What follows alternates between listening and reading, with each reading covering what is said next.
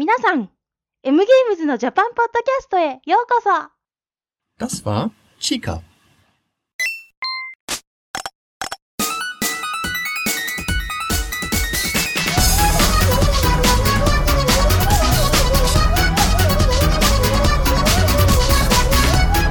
Überraschung, wir sind schon wieder. Ähm, diesmal allerdings mit einem Special-Podcast. Special deswegen, weil wir euch diese Art Podcast zusätzlich noch zu den Sonntagsausflügen nach Japan präsentieren wollen. Ähm, der Jakob hat sich diesmal mit einem Bekannten getroffen, der arbeitet bei Grasshopper Manufacture. Und weil der Amerikaner ist, kann der kein Deutsch. Und weil man Podcast relativ schlecht untertiteln kann, haben wir uns entschieden, den auf Englisch als Special-Folge quasi zu senden. Ähm, wir hoffen, dass euch das Ergebnis trotzdem einigermaßen gefällt und äh, hoffen natürlich auch, dass wir weiterhin mal die Möglichkeit haben, sowas zu machen. Äh, jetzt habe ich aber, glaube ich, genug geredet und ich übergebe das Wort an den Jakob und den Esteban. Viel Spaß damit! Hallo und willkommen zum ersten M-Games Japan Extra Podcast, mit welchem wir euch zwischen den regulären Podcasts noch mehr exklusive Infos aus Japan bieten möchten. Ich sitze hier heute mit dem Esteban, ähm, ein Bekannter von mir, der in der, der in der Videospielindustrie arbeitet. Und ähm, der würde, hat sich bereit erklärt, heute mit uns ein wenig über das Leben als ähm, Entwickler zu reden. Thanks for being on the show with us today, Esteban. No problem. It's it's a rare opportunity for me to get to hear you speak German, so I was happy to do it. Yes, I, I guess now we have the, the biggest part is done now. So let's finish up real quick. No, of course not. So um, before we get all into the industry thing, how about you tell us a little bit about yourself and where you come from Uh, and so on? Okay, well, uh, I'm 34 years old. I moved to Japan about 10 years ago after graduating from university in the United States with a degree in Asian Studies and Intercultural Communication. And uh, really didn't have a plan after college other than to get to Japan as soon as possible. Um, so I came here and taught English for a few years, five or six years, and then I'd had enough of that. Uh, but I'd always had video games as a hobby.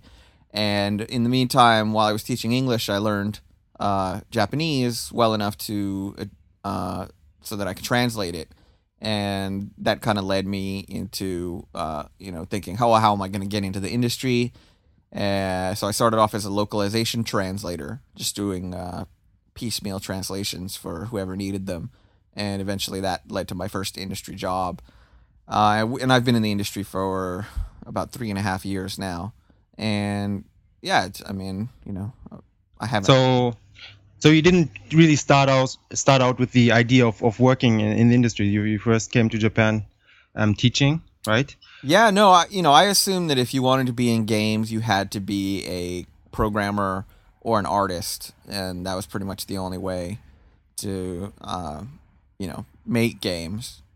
So, so did did a company approach you? How, how did it, how did that work? How did you Uh, like get your first application? No, I actually, um, you know, I just started looking around for jobs uh, for localization, which is, uh, you know, I'm sure most of you know the process that a game goes through to uh, make it ready for another market that's not its original language.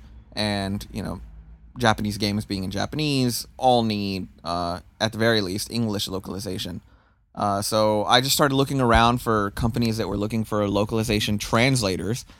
And uh, at first, I couldn't really find any, and so I started just uh, translating for free for like fan projects and you know little nickel and dime uh, projects. People would want you know something translated for really cheap or free, and I do that, and it just you know I just built up a resume of translation, and so eventually you know uh, I found some jobs that were advertised, you know, and applied for them, and I landed a job at Success Corporation. Uh, success. success. Some people might, I guess nowadays, some people don't don't know about it anymore. Um, for those that, of you that have played, um, well, I would say 15 years ago, mostly. I mean, those are the big success successes, Right. so to say. Um, that was the uh, Cotton and all the Cotton, the whole Cotton series, right? That's right. Cotton is a success product. And and Raiden, Raiden is pretty well known even now, I would say. That's right. Uh, Raiden is actually like a co-production between Success and uh, Moss and Seibu Kaihatsu. Right. Uh, so, so Success would just uh, either license the title and build a game, or uh, you know finance it uh, and have it made. So it wasn't completely a success game, but that's a game that most people associate with them. And yeah, like 10, 15 years ago were the glory days of success. By the time I got in, not a lot was happening there. Uh, but uh, So yeah, tell us about that. When when you started working at Success, I mean, um, as a video game lover, I bet you you in a way fulfilled your dream, right? Yeah. Working in the Oh, yeah. When at first when I got So- in, I was super pumped. I mean, I'd gone from teaching English was a, which was a job that I was really tired of, into you know an industry that I loved. I mean, video games are my biggest hobby, definitely, and I never really saw myself in the industry until then. But you know, anything, anything they asked me to do, I would do it. I got super pumped, like going to like you know anytime I got to go to a conference or uh, a trade show. You know, even even the most minor of roles, I loved it. You know, it was it was a lot of fun. So wa- was there anything that that you expected that turned out completely different? anything I expected. I guess you know a lot of people have this stereotype. You know, even I did that. You you're just gonna play games all day. That it's really relaxing job, not much to do. Yeah. Uh, but nothing could be farther from the truth. Um, it's pretty much uh, it's not nearly as fun as just playing the games as as an end user. You know, there's a lot of work that goes into them, uh, and you work a lot of lot of hours, a lot of overtime, and um, you you pretty much have to love it to to stay in the industry. I think. Yeah, speaking of all the all the extra hours, that's that's something pretty common in, in Japan. So, from the cultural aspect, were there like uh, any any big differences working in in well in in a old Japanese company? Um, that that like did you have to adjust in some ways to to their ways of doing things? And and if yes, what what were those things? Um, success was actually not that bad. They were pretty cool about overtime. Um, but yeah, I mean, the biggest is that here overtime is expected. You know, it's if you're not doing overtime, you're not working hard, even if you're just at the company uh, to do nothing. I mean, there's definitely a in Japan. There's a ass in seat mentality. So if someone's there for 12 hours but they're not doing anything, they're working harder than the guy that works his ass off for eight hours and then leaves. Um, and so you'll see guys who were at the company, you know, 14, 15 hours, but you see them on YouTube or they're asleep for two or three hours in the middle of the day. And, you know, I was, you know, I, I don't really jive with that kind of behavior. I'd rather just get my stuff done and go home. Um, Is that okay to do that? Or uh, because if everyone is staying so long, and and then the, the, the foreign guy just picks up and leaves at five or whatever. It's not just the foreign guy. There are plenty of Japanese people who are like "f this place" and leave as well. But Ah, okay, so you're not the only one then. but no, I mean it, it it cuts both ways. You know, like if you're ever approached about it, you can always tell them, well, you know, in my culture, we don't just sit around the office, you know, like for hours at a time. Like if we don't have a, a good chunk of free time, then you know, it's not really worth working a job for. Um, so yeah, I, I guess I kind of had to get used to that, uh, and I had to get used to people's atti- different attitudes about work. You know, um, I can't say that you know I've gotten to appreciate it because I still don't. I still don't really like that attitude towards work. Yeah, I can imagine that. But um, success wasn't that big, right? It was just few. Well, not a few, but what's rather small company. How many employees? Um, about 130. They were a publisher when I first got in, which is great. oh, okay, 130. That's it's fairly, that's pretty big actually. fairly big. Yeah, when I got in, it was like right at the end of the success period of success. it was like the beginning of the of the end.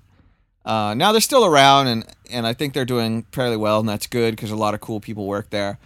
Uh, but when I got there, you know, there it was like maybe the second year of the Wii or something, so they had a lot of Wii stuff in development, DS stuff, and they didn't spend a lot of money on development, so it wasn't they weren't the best games.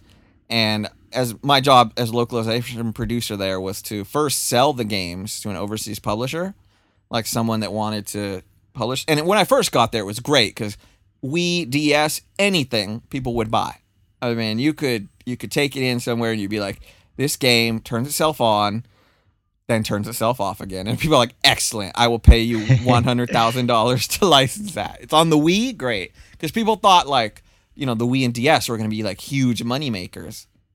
yeah, Um, because of the big installed hardware base. exactly. And as we all know, that didn't turn out so well. yeah, at least not for the third parties. Nintendo did a pretty good job with their own stuff. Yeah, yeah. Nintendo had a blast with the Wii and the DS, but a lot of other people didn't do so well, especially smaller uh, Japanese companies. And so, yeah, eventually people stopped wanting to buy the games that Success had. And uh, I mean, I, I did pretty good. I, I think I sold, I think I did over like two million dollars in sales there while I was Wow. there. And then, um, yeah, we got to publish some cool stuff overseas. Like, uh, uh, we published some games through Atlus. Atlus is really good about uh, publishing some of our DS stuff. We did the Dark Spire, which was kind of like an old school throwback. I mean, like the first Wizardry game, like wireframe style uh, graphics. Uh, we I did Raiden Fighters Aces on the 360 uh, for the U.S. market. I have I left before the European localization started. Um, Okay. I understand that's still in the works. So any Uh, fan, really? yeah, yeah, I understand it's coming out anytime now. Wow, that's that's pretty pretty late. It is it is pretty late. It's it's almost like the Japanese version is is pretty much sold out everywhere now. Yeah. You can get it, and the price went up, so it's it's interesting. I'm guessing they're not releasing it full price in in Europe. um Well, I, maybe you don't know. I don't know.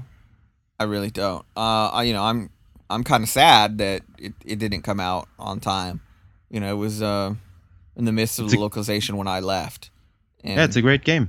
yeah, thanks. Uh, we had a lot of fun working on that game. I, there's a guy Tetsuro uh, Sato who is um, he's the main guy behind it. He's the one that got Success to pay to make the remake, put it on 360. He was the producer of the Japanese version, did all the sound for it. We worked with the company called uh, Gulti, uh, which you guys may know from like uh, Momotaro, not Momotaro, uh, Mamoru-kun, you know, and they work with uh, G.rev a lot. Uh, they just put out Strania on Xbox Live. Yeah, we actually um, got a code for that um, the other day, and we we made a small uh, lottery. So Oh, excellent. Uh, yeah, Yeah. we got to work with those guys. Those guys are are really cool. Uh, Tetsuro is an amazing guy. One of my best friends of success. Got to work with him, which is really cool. So we, I had a lot of fun working on that, and it was great to, you know, release a game that people wanted to play. I can imagine that. So now you're you're not working at Success anymore, but at an even bigger studio, um, Grasshopper Manufacturer. That's I guess the studio that, that most people and most listeners um, know. How how was the step up into the pretty much uh, the big league? Into the the big gaming league. industry. Yeah, well, Yeah. peop you know, a studio that most people had heard of. Um, Yeah, worldwide. I mean, in, in Japan, Success is still somewhat known, I, I suppose. Um, but Grasshopper's all over the world. sure. Big studio, big name. Sure, sure, sure. Yeah, it was uh it was great. You know, it felt like I was uh I don't know, getting into the industry proper, I guess. Um I started about a year ago as a uh, producer and then uh, moved into uh, translating there. And uh, now I'm actually working on the development side. I've been moved into uh, QA and I'm the uh, QA team leader there. Um, So, so is it very different from what you did at Success, or like altogether, like the, the the workflow and everything? Is it, or is it pretty much the same, just bigger? Um, it's pretty much the same. I mean, a lot of things, uh, a lot of things are very similar. The workflow is is very similar. Like, uh, I don't know if people know how games are made. You know, I mean, but the the general process is the same anywhere. You know, someone has an idea, either management or you know, producer or director, and they pitch that to the company, and they convince the company that it'll make money, so the company allocates a budget for it and they'll put a producer on it uh, and then they'll start creating stuff. Like they'll you know if you don't have an engine you'll license one or you'll get programmers to start making one and then you'll get art assets and start putting those in and um, yeah i mean the, the general workflow is is the same Okay, so the, the last game you guys put out was was Shadow of the Damned. The I guess that's that's Suda's baby, right? That's right. Shadows of the Damned, a collaboration between Suda51 and um, Shinji Mikami of Resident Evil 4 fame, uh, Vanquish, God Hand. Um, yeah, I mean, Shinji Mikami. Yeah, He's I mean. Resident Evil 4. That's pretty much Yeah. all all one needs to say. Right.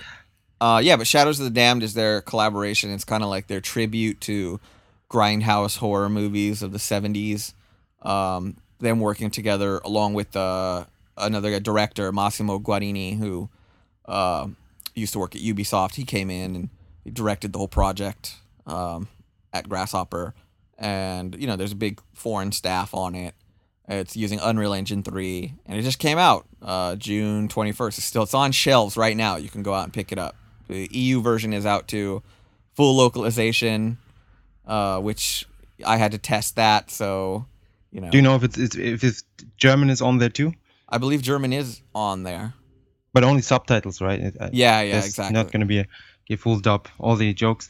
So yeah, um, Shadow of the of the Damned, just like all the other Grasshopper games, are always really creative and and well unique, so to say. yes. But I have to to um, say that that in the in the print mag media, they never score as high as one would expect, especially since there's this strong loyal fan base that always you know goes crazy over everything that comes out.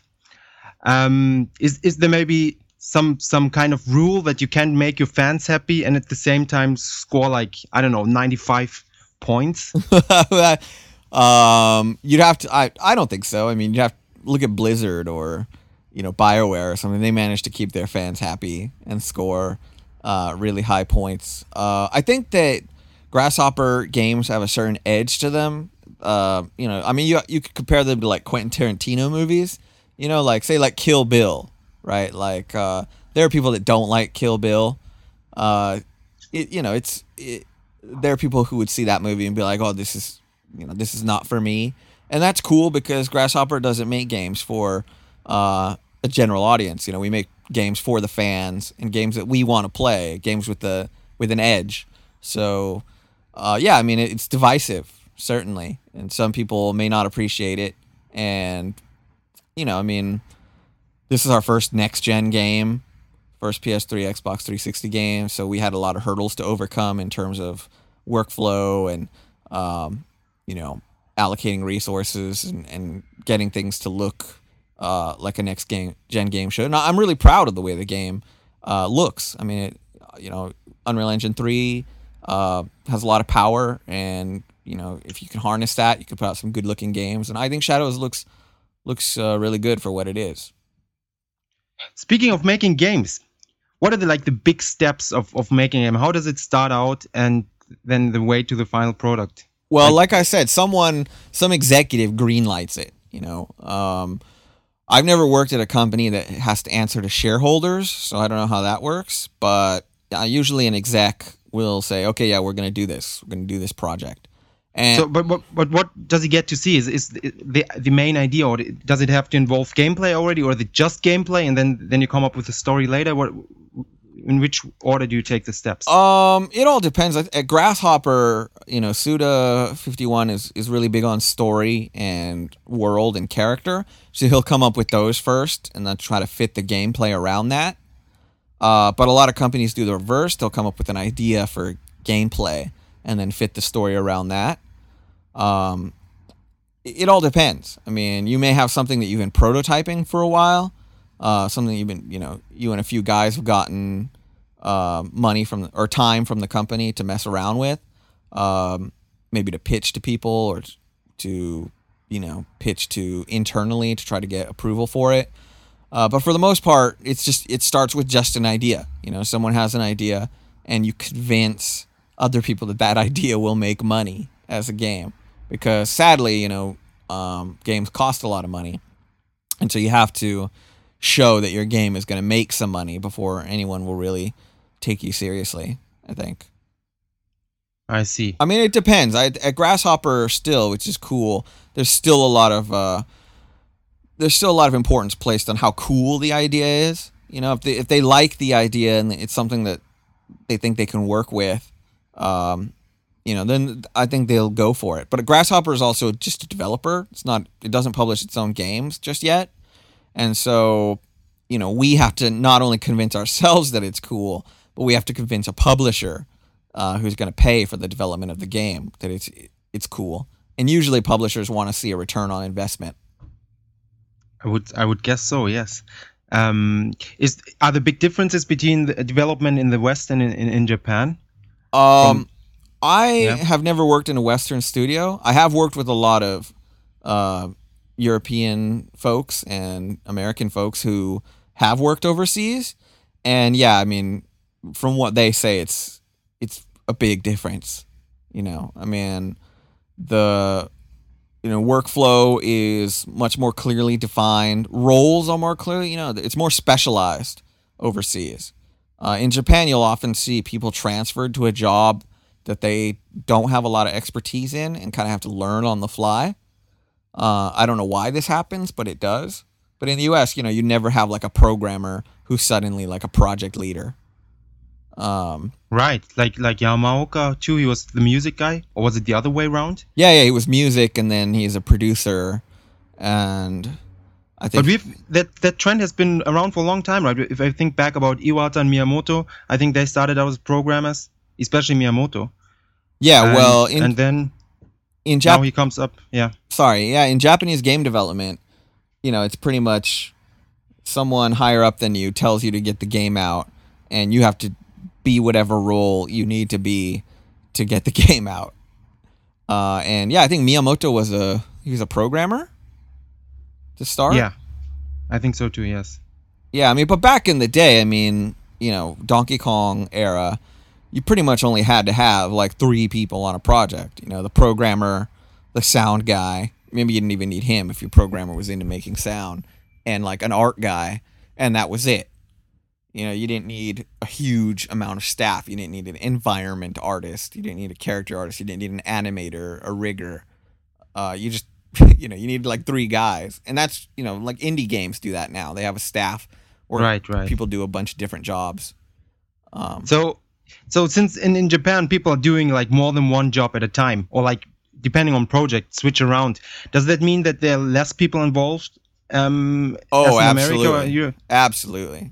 I mean, you know, I mean, you've, I've heard rumors of, you know, huge 150, 200 people projects uh, at Ubisoft, for example, like whole studios devoted to one project. And then in Japan, you'll get a project, you know, like an a Xbox 360 game that has 20 people on it.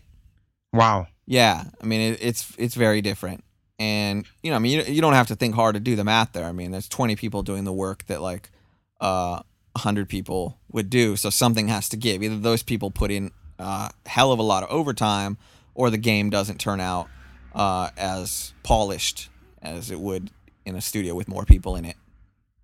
So are the budgets then different too? Oh yeah, The- Between oh yeah, absolutely.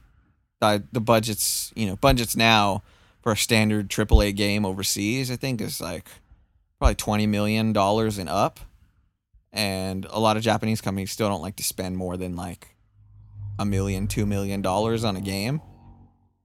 So, yeah, it's, it's drastically different in terms of number of staff and you know time spent in development yeah, budgets are completely different, and and that's kind of hurting Japan. I think some Japanese game makers have come out and said, you know, Japan's not spending the money it needs to to make the games that a Western audience wants to buy, and we need to do that. I think Kojima actually said that. yeah, and and um, the Capcom, what is his name? Inafude. Yeah. Inafune-san. Yeah, he Yeah, he's also Inafune, yeah. Um, but yeah, I mean, there you have. it. Yeah, I mean, you need to spend money to make money, definitely. Not, Yeah, that's not to the- say that. I mean, there's room for, you know, niche, uh, cute titles, or you know, it's all about how you market yourself and you know your fan base and everything. And I think Grasshopper, while we may not have the budget of like a Call of Duty two or Dead Space two or something, we do the best with what we have, and we have some great people working there, and you know, we, we turn out games that we're proud of. So do you think that Japanese develop- developers should like rethink the strategies or maybe like adapt Western um, ways of, of working? Because um, in recent years, Japanese games have been losing momentum, and it's it's been going downhill more or less. Uh, I think there are trade offs to be made for sure. I mean, there in terms of like uh, workflow and time management, project management.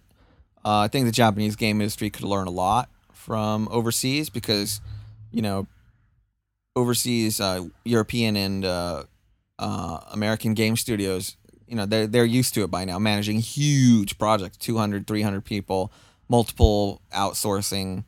Uh, you know, I mean, just massive, massive stuff, and they, you know, they've they've built a system to accommodate that. But I don't know if Japan, at least some of the smaller, mid-sized companies, I don't think they've done that yet.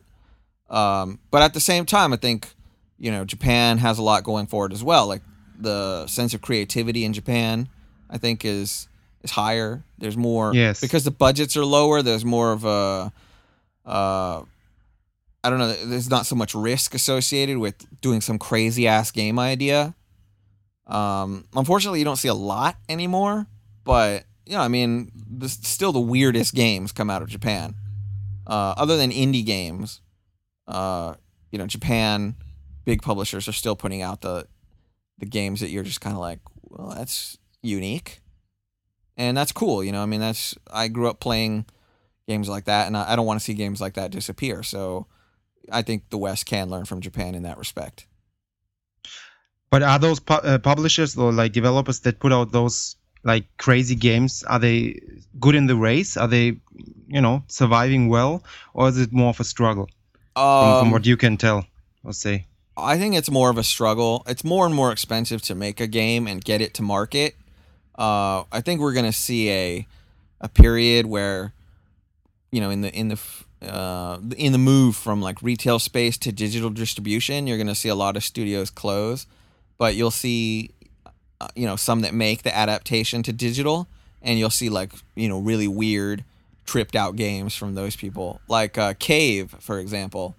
You know, Yes, um, the shoot 'em up, the shoot, shoot 'em up gods, so to say. yeah, yeah. I mean, Cave makes some kick-ass games, but their genre isn't as huge as it used to be, and the cost of getting that game to market is a lot bigger. So now they've moved into the digital space. They're doing a lot of iPhone stuff, um, and you know, once you have that platform that we you're a developer and you can go direct to the public, then you're going to see a lot more experimentation, a lot more weird games, and a lot smaller developers succeeding on their own because they don't have to go through the traditional find a publisher, get it on shelves, and hope it sells half a million copies model anymore.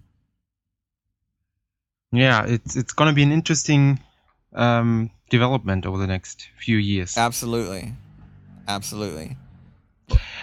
So, um, I guess many of the listeners out there are interested in in working in the industry, Okay. especially in, in Japan, because you know there there are many old school guys and girls that that just love Japanese games, and they would like to work in Japan. Do you have any advice for those that want to work in in Japan? Um, I would say that if if you are already doing something where you excel in your field, like say you're, I mean, are these people that already work in the industry? Is that the question you're asking, or they? No, I I- would say most of of them don't work in the industry. at Oh, all. okay, then I would say like move out to, of the out of the university, you're just you know starting your your life okay. in the in the workplace. Yeah. Well, if you are, you know, if you're doing something game related already, like you're an animator or a level designer or something like that, then just be really good at it and you can get a job in Japan, I think, uh, doing that because, you know, they're going to be recruiting more and more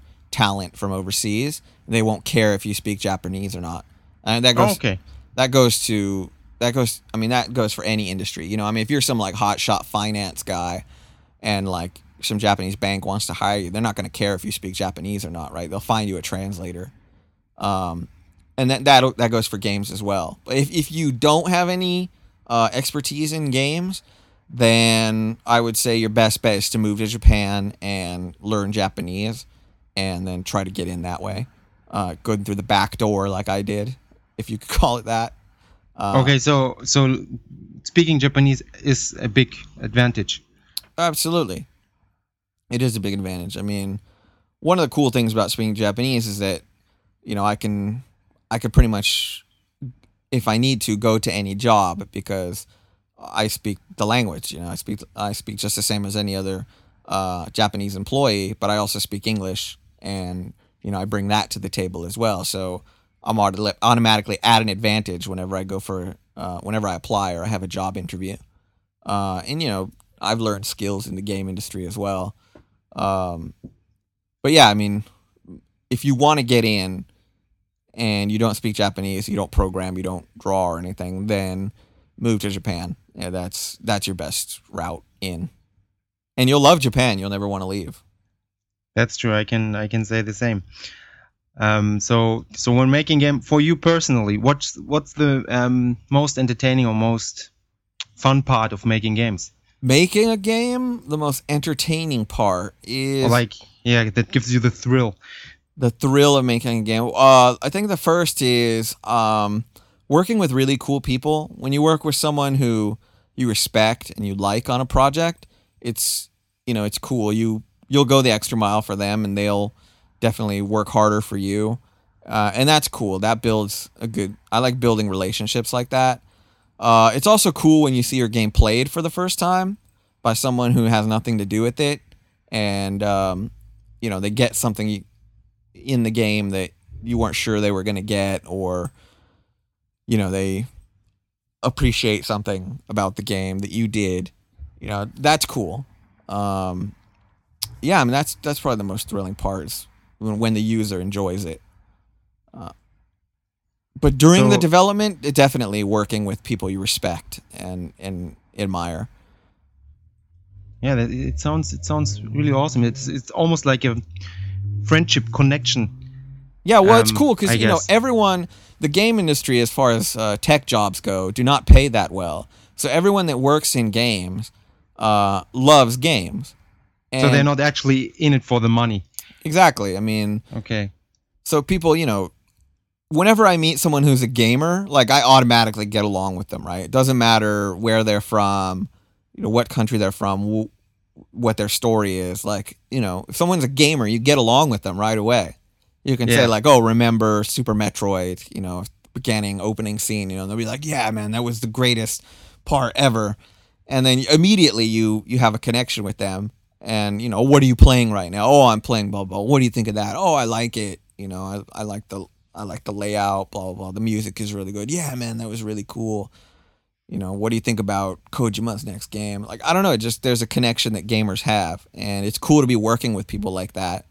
Um, what sadly a lot of people get burned out because you know you do work a lot of hours and you start to realize that like it's more fun as a hobby than it is as a vocation. So you have to love games to, to keep wanting to do it. Um, but yeah, Do- the do people you meet there are really cool. Do you still play games yourself a lot? I do. I I find that I still make time. Yeah, I make too much time actually to play games. I mean, What what kind of games do you prefer the most? Um. Well, um, I'm I'm a big fighting game fan. I've always liked fighting games. My favorite game ever is Street Fighter Two. So I play fighting games a lot. Doesn't mean I'm any good, but um, I do play them. Uh, lately, I've been playing a lot of um, a lot of first-person shooters. I also do a lot of PC gaming. Um, yeah, just because I, I like the depth of PC games. But um, yeah, fighting games, FPS, anything uh, you know, competitive, I enjoy. So let's say the last 20 years or even 30 years, whatever. You've top five games across all platforms. Oh man, that's putting me on the spot. Um, I'm gonna look like such a Capcom fanboy here, but uh, definitely. Capcom has made a lot of good games. yeah, yeah, but uh, Street Fighter Two is definitely number one. Nothing comes close. Um, let's see, Devil May Cry. I love Devil May Cry. Uh, Super Metroid is definitely one. Yeah, great game. Uh, Thief. oh yes, for the PC, one of the first stealth games. Yeah, I love Thief. I love it Yeah. off. Uh, and top five. I mean, that's that's really tough. I mean, I could go. I could do like top fifty, right? um, yeah, I don't know. Maybe um, Super Metroid. Hmm. Yeah, I, I don't know. I mean, it's it's so tough. Uh, probably maybe Metal Gear Solid on the PlayStation. Oh, yeah. the first one, yes. yeah, that one- that just blew me away. Me too. Was was a great release back in the day. Even now, it's still a great game. Yeah, it is. Um, yeah. At this point, I would like to mention that that you're doing a podcast, right? That's right. I do do a podcast uh, called Call of Podcast. Uh, you can check us out at our website, callofpodcast.com. Yeah, we're Uh, gonna put the the link in the in the comments or like in the section. Uh, yeah, I do that with a friend of mine who I used to teach English with, who's really big on games. We spent a lot of time playing Final Fantasy XI together, and um, he lives out in Portland, Oregon now. Um, and we kind of our cast is kind of like uh, I don't know. It, it's it's not. It's just like two guys talking about what they're playing and perspectives on like news and new games and old games from like both the fan perspective, someone who's outside the industry as he is, and someone who's inside the industry as I am. And you know, being in the Japanese industry, I have kind of a maybe a little different perspective than a lot of other podcasts. But I mean, we pretty much just do it just for fun, and you know, we have a great group of listeners that uh, post on our forums and and we talk to. And you've actually been on the podcast before Right, uh, which, right. which was a lot of fun. And yeah, I, I just do it for fun. And you know, if anyone wants to give it a listen, uh, they could check it out at callofpodcast.com. It's also on iTunes if you want to check it there. All right. I guess um yeah. So if if people want to listen some more uh, to some more of your stories, then they they can check out that podcast. Yeah, they'll they'll hear. Uh, We don't just talk about games. We talk about like Japanese girls and stuff, and my adventures with them. And you know, it's a lot more. I don't know. It's it's kind of dirty. So it, you know, if you're not if you're under 16 or you're sensitive about stuff, maybe you shouldn't listen to it. Don't let your parents hear it. You know.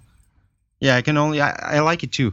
I like it a lot. I listen to it every week for well since since when you told me it, it must have been like when did you start the podcast? Like over Almost- a year ago, right? Yeah, oh, yeah. We're at 85 episodes now.